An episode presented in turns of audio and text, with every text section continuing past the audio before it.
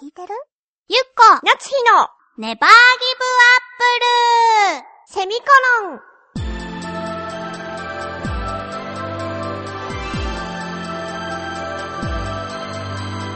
この番組は浦安から世界へ発信。ウェブスタジオチョアヘオ .com の協力でお送りします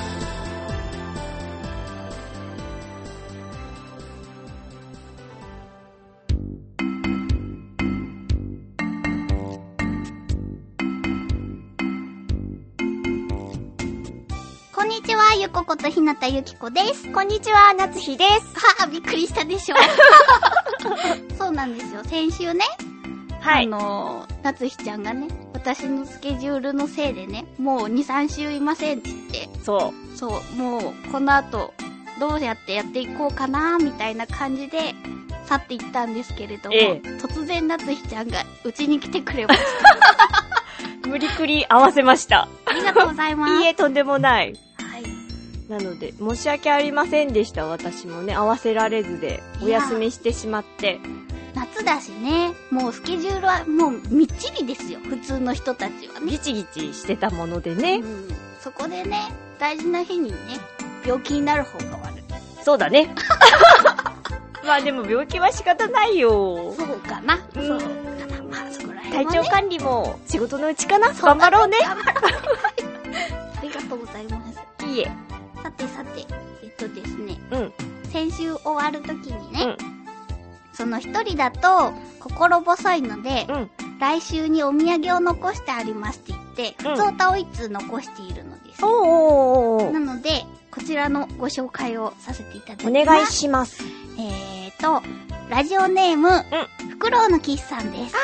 あー、いらっしゃいい。らっしゃい。ゆっこさん、なつひさん、ネギリンゴ。ネギリンゴ。ネギリンゴ、話題としては少々前の話ですが、お私のせいでちょっと結構前になっちゃいましたけど、すいません。服部くん拝見いたしました。ありがとうございます。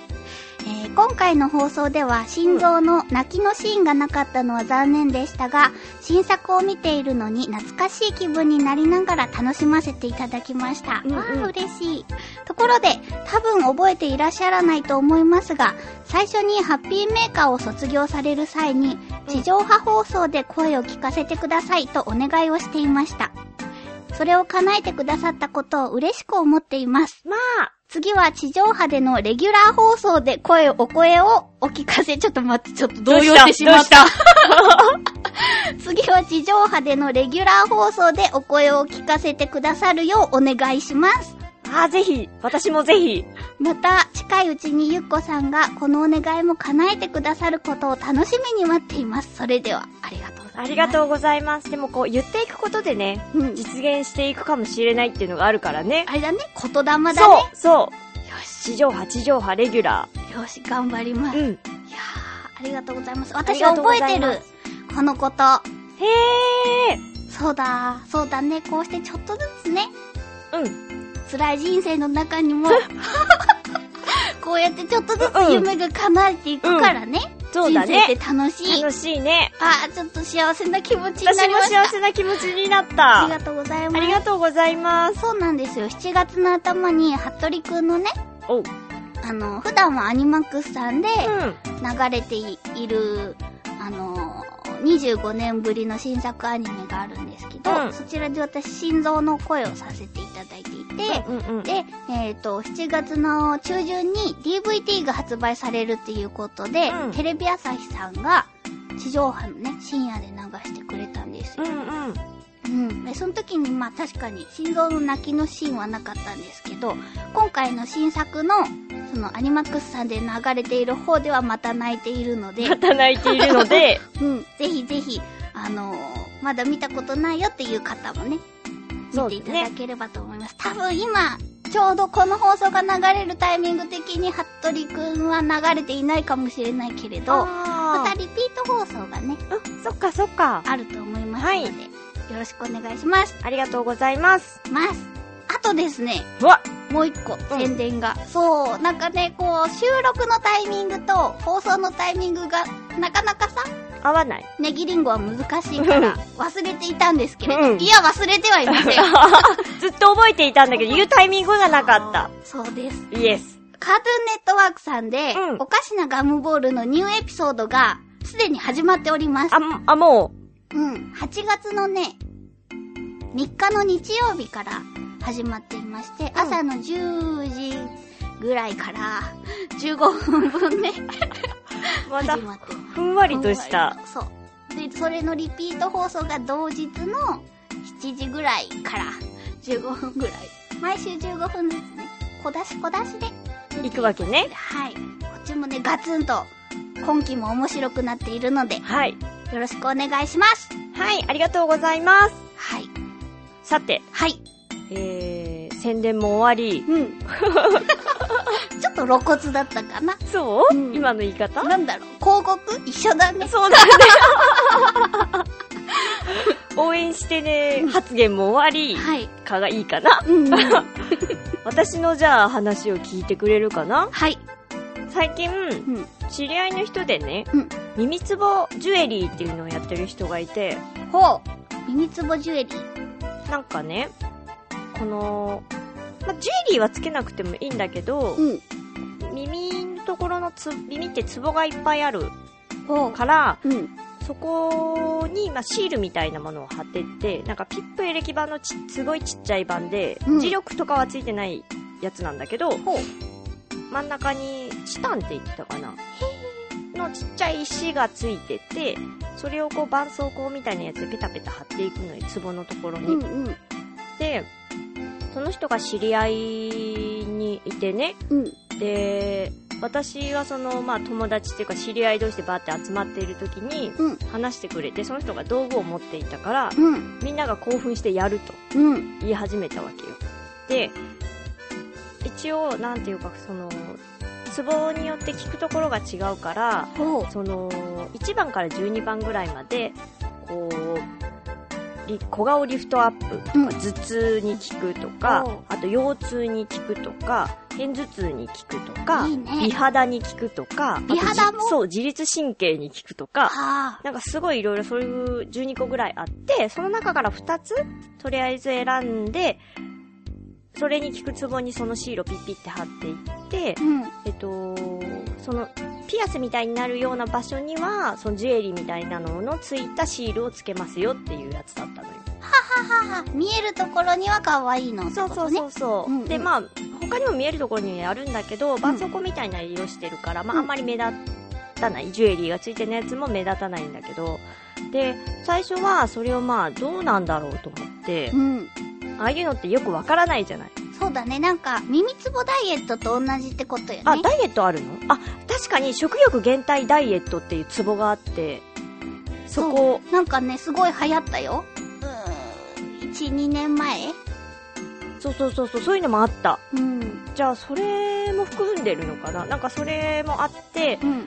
で、まず初めにやった人が小顔と美肌をやってたの。ほそしたら確かに片っぽだけね、うん右側だけ例えば貼るじゃない。うんそうすると、本当に頬がシュッ、貼るだけなんだけどシュッてなってて、うん。目がこうキュッて開くみたいで。うん。わ、すごいと思って。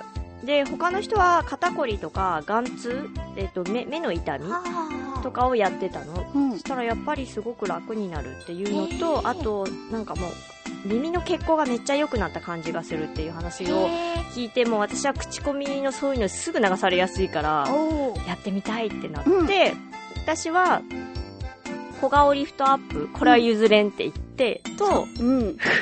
そうね。うんそうそうそう。それと、片頭痛があったりするから、片頭痛にしようかなって思ってたんだけど、でも肩こり、まあ、片頭痛は肩こりからとかじゃないけど、うんうん。肩こりからの普通の頭痛もあったから、肩こりにしようかなと思ってて、でそしたらその肩こりのツボのところに、まあなんか頭痛に効くようなツボも一緒にあるから、じゃあちょっと片頭痛は置いといて、その小顔リフトアップと肩こりのところで、まあ頭痛にもなんとなく効く感じにしようかっていうのでやってもらったのよ。で、そしたら、その、やっぱり右側だけやったら、うん。なんていうのかな、こう、頬骨がキュッて上がる感じ。引っ張られる感じ。でもシールでピッて釣ってるわけじゃないのよね。うん。で、目がキュッて開く感じ。今は両方してる？してるけど、まあ後で話そうと思ってたけど、ちょっとピッて取っちゃったから、あ、もう取っちゃったの？一部を,、一部を？取っちゃったから、わかんないんだけど、確かにその瞬間は、あとだんだん効果が切れていくらしいんだよね。貼りっぱなしでも？ハリパン、なんか10日が限界らしいの。だからへ、まあ、本当に続けていくってなると、それなりの財力があ必要になりますよ。だって10日ごととかになっちゃうからあ。さあ。、また貼り直したら、それで、そうそう、持続してって、で、結果的には、お顔、お顔とかそういう肩こりとかも元の状態に戻すだけだから、あしばらくて、整体とかと一緒だよね。だったら、もう、なんだろう、その状態で固定されますよって形になるけど、それに戻るまではちょっと続けた方がいいですよ、みたいな。なるほど。そうで、私はさ、こう、まず、まあ、お耳をこう、アルコールで拭いてもらって、で、こう、あんまり硬くなって疲れてる人は耳が硬くなってキュッて縮小さくなって縮んじゃうらしいの。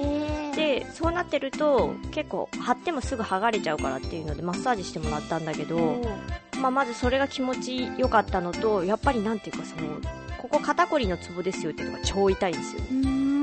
で、それをやって、もうその瞬間にもうあったかくなったってなって気持ちいいなって思うんだけど、その後にそのチタンのそういうのがついたやつをペタペタ貼ってってもらうんだけどさ、もうなんていうの、その目のところ、目の疲れのところとか、うん。肩こりのところに貼られるとめっちゃ痛くて、へえ。いたたたたたみたいな。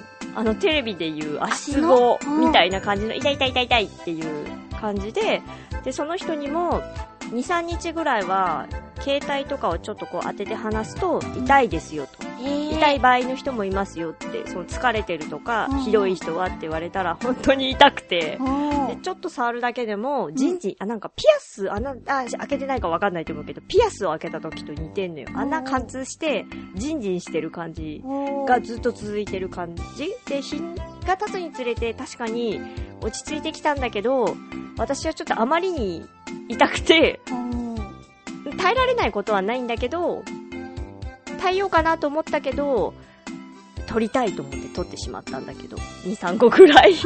あなたが撮りたいっていうレベルだったら結構きついよね。だって我慢強いもん。